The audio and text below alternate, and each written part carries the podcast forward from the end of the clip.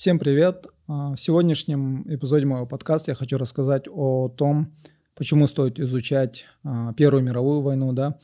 А, Вторая мировая война, она как бы у всех на устах, все про нее знают, все про нее слышали, знают про Гитлера, да, насколько он был плохой человек, про Сталина, да, и празднуем День Победы 9 мая в Европе, он празднует День Победы, да. Но, как мне кажется, я сейчас сужу по себе просто,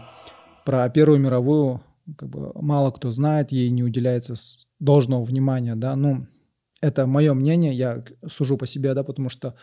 я раньше вообще не интересовался этой темой, я как бы знал о событиях, а, о том, когда это началось, с чего это началось, да, но насколько это важную роль сыграло вообще а, в современном мире, да, в создании современного мира, я вообще просто был а, я вообще не знал, и когда я узнал, я был просто в шоке. Да, можно сказать то, что наш современный мир, в принципе, создан во время Первой мировой войны или после событий Первой мировой войны, да. Эм, я заинтересовался этой темой, когда слушал подкаст Лекса Фридмана. У него в гостях был а, журналист Сагар а, Энджети, и этот журналист сказал очень интересную фразу, которая мне так меня сильно зацепила. Он сказал то, что если бы не было Первой мировой войны, возможно, не было бы и Второй мировой, да. И такую же тему говорит и Дэн Карлин в своем подкасте Hardcore History, где он рассказывал про Первую мировую войну, да, э, то, что если бы не было событий э, Первой мировой войны, возможно, не было бы и Гитлера, да, возможно, не было бы Версальского договора и всех тех событий, которые за этим пошли. Но, как говорит тот же Дэн Карлин, мы не живем в мире фантазии, да, то есть это история, то, что было. И в этом подкасте я хочу порекомендовать несколько книг, несколько подкастов на эту тему. И, ну, как бы рассказать, почему, по-моему, эта тема очень важна и какие события э, очень важные, да, которые э, поспособствовали созданию современного мира, мира, как мы его знаем, да. Э, первое — это книга, которую я хочу порекомендовать, это книга Кристофера Кларка, называется «Лунатики», «Sleepwalkers» на английском.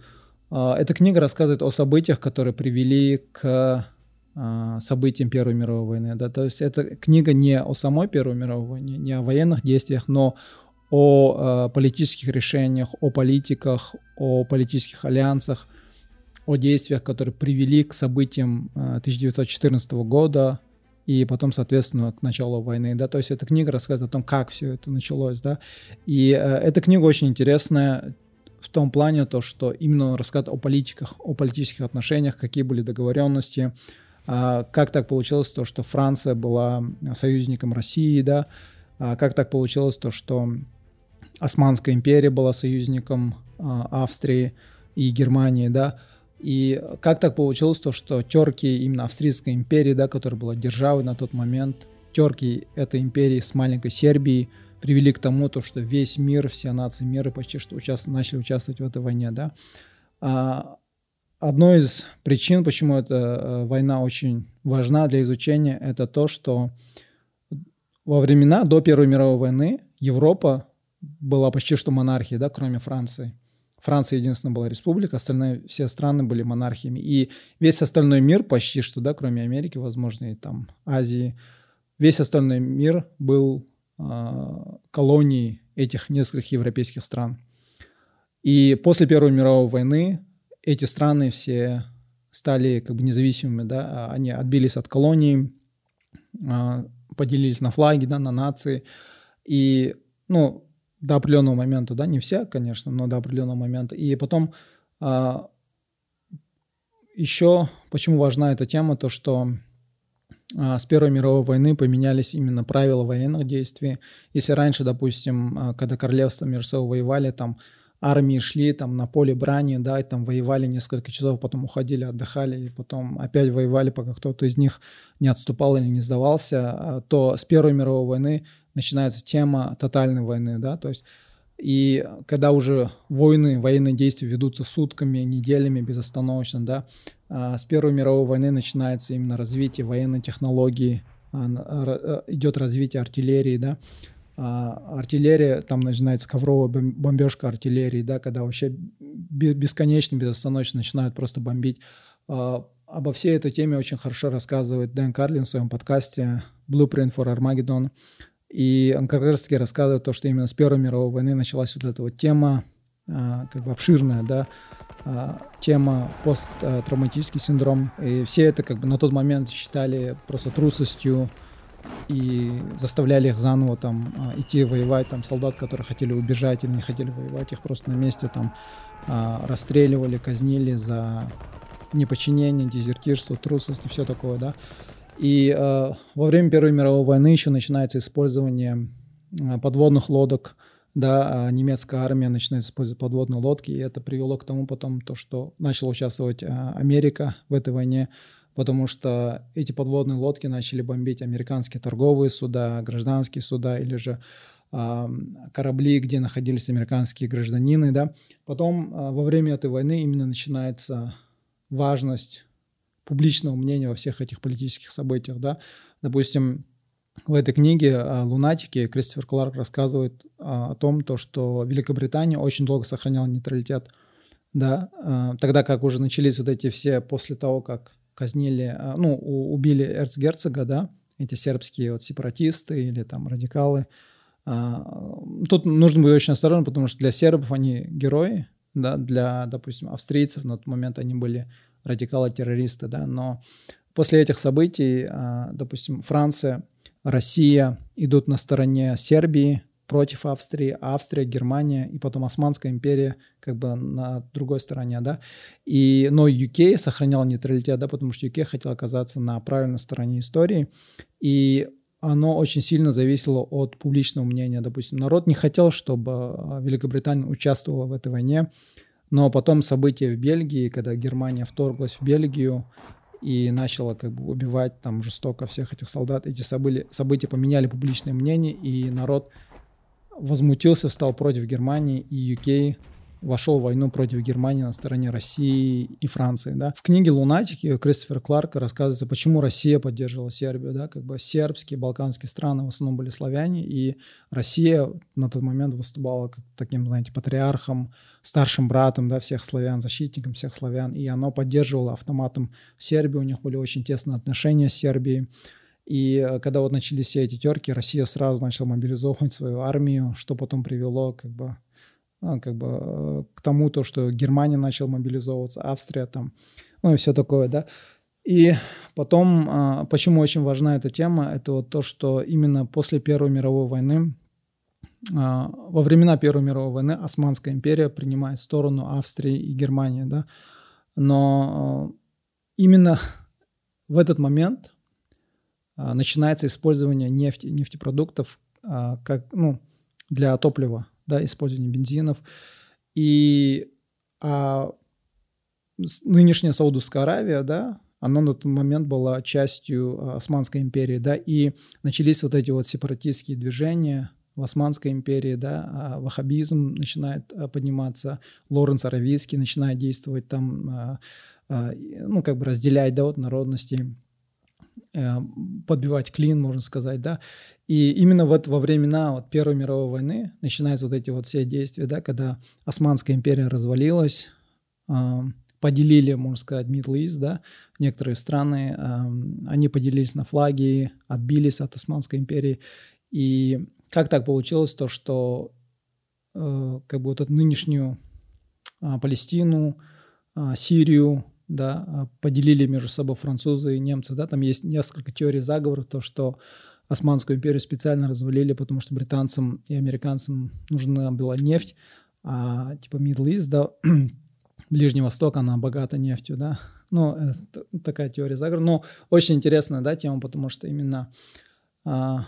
во времена этих событий как бы страны разделились, Османская империя раз, а, развалилась, и на тот момент а, Палестина становится ну, не колонией, но мандатом а, Британской империи. И именно в 1917 году а, а, один политик, Балфур, дает обещание Ротшильду, который был на тот момент главой еврейских зионистов, да, это политическая партия была такая, и он обещает выделить землю в Палестине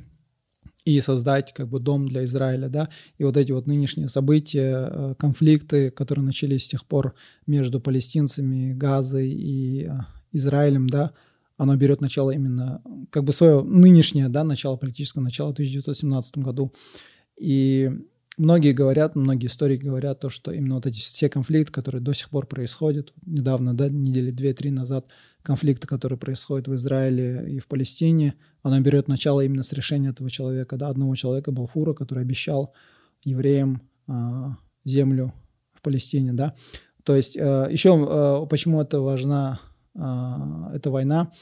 а, в этот момент начинается восхождение Ленина и потом, соответственно, Советского Союза, да. А, Дэн Карлин, потом а, Артур Херман в своей книге 1917 рассказывает о том, то, что а, немецкая, воен, немецкие военные, да, германская армия, она поддержала Ленина, потому что Россия, там происходит революция, да, Керенский приходит к власти, как бы социал-демократы, да, становятся у власти, они свергли царя, и, но так как Россия была на стороне французов, на стороне как бы альянса, да, а Керенский обещает дальше участвовать в войне, а немцам нужно было как бы вывести Россию а, из войны, как бы закрыть Восточный фронт, да, и они обещают Ленину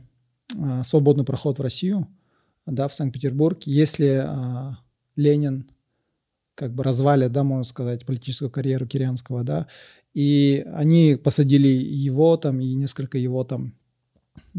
товарищей в поезд и обеспечили ему а, как бы такой а, как бы свободный проход да, через Восточный фронт до Санкт-Петербурга. И потом, а, ну, как бы вот это вот все события потом привели к тому, то, что Ленин приходит к власти, там потом большевики убивают царя, там Керенский уходит как бы в изгнание, да, он убегает от Ленина. Ленин Потом Ленин а, а, и Троцкий, они как бы нашли а, документы, которые назывались секретные документы. То есть этот документ рассказывал о том, то, что эти все страны, альянсы, да, их договоренности между собой, и как они договорились поделить побежденные страны, да, то есть Франция, UK, Россия, они договорились о том, как они поделят, допустим, Османскую империю, как они поделят Австрию, какие там страны куда пойдут, там Италии какая э, страна уйдет, а какие колонии уйдут, да, там о том, то, что Британия поделит между собой там Османскую империю, Россия заберет себе Константинополь, да, а потому что Россия всегда хотела себе забрать э, Константинополь, потому что она, Россия считала себя как наследником Византийской империи. И многие считали себя наследниками Цезаря, да, даже само слово «царь», оно а, как бы производное от слова «цезарь», как и «кайзер», да, немецкое от слова «цезарь» производное. И а, после того, как Ленин, Троцкий, они обнародовали эти документы, люди начинают возмущаться, да, не понимают то, что как бы все эти войны — это просто такие имперские амбиции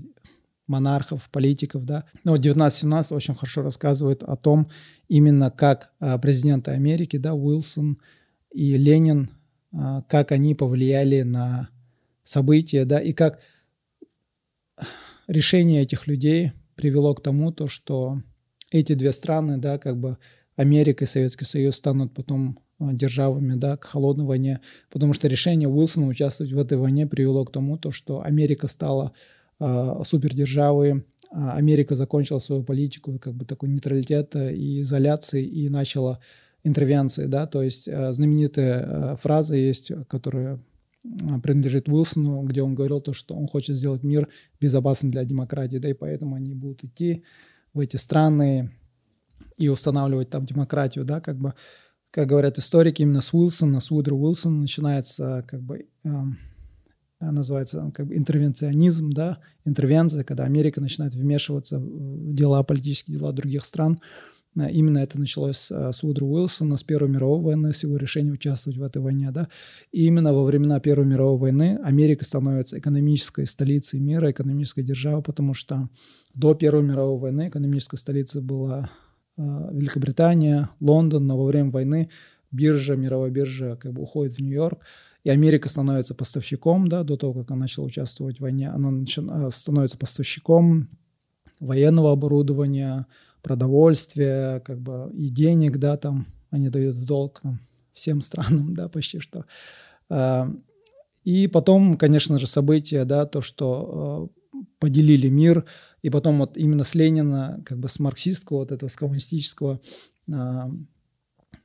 движения начинается вот понятие со самоопределения нации, да, то есть э, то, что каждая страна имеет право на самоопределение, но это понятие самоопределения, оно давалось только тем, кто а, проиграл, да, то есть они э, эту тему вбрасывают в массы для того, чтобы э, противоположная сторона, да, то есть Османская империя, Австрийская, там, Германия, там, страны, которые наход, находились в их колонии, в их зависимости, да, они а, взбунтовались против этих стран, да, и потом это привело, э, соответственно, к развалу Османской империи, потому что арабы начали вот эту тему, да, то, что они хотят самоопределиться и отделиться, но эта тема почему-то никак не действовала на колонии победившей стороны, да, на колонии там Италии, Англии, Франции, да, и Российская империя потом, которая стала Советским Союзом, да. И в этом плане очень интересно, да, как бы эти все книги, подкасты, они рассказывают, ну, как бы события Первой мировой войны показывают лицемерие всех этих политиканов, да, всех этих политических действий, то, что каждая сторона а, заинтересована только в своей выгоде, да, как бы преследует свои интересы. И поэтому я очень сильно рекомендую всем вообще как бы начать изучать эту тему. Очень интересная тема как бы историю становления Советского Союза, Ленина, да, а, Троцкого, да, а, что они делали, да, как они пришли к власти, какую роль в этом сыграла Германия, а, какую роль в этом сыграла Первая мировая война. Вообще, ну, как бы прогуглить на YouTube очень много серий, где люди там намного умнее меня рассказывают очень грамотно о Первой мировой войне. Очень много книг про эту, про Первую мировую есть. Ну вот, Э, из того, что я почитал, как я уже говорил, это книга Кристофера Кларка «Лунатики», потом Артур Херман 1917, э, ну и подкаст Дэна Карлина э, «Blueprint for Armageddon». Всем рекомендую. Все, ну, как бы на, это такое начало, да, я как бы всем рекомендую, как я уже говорил, почитать, посмотреть про эту тему. Надеюсь, вам, надеюсь, как бы этот эпизод вас заинтересовал, познакомиться с этой темой, все. Ну все, в принципе, на этом. Всем спасибо. Удачи.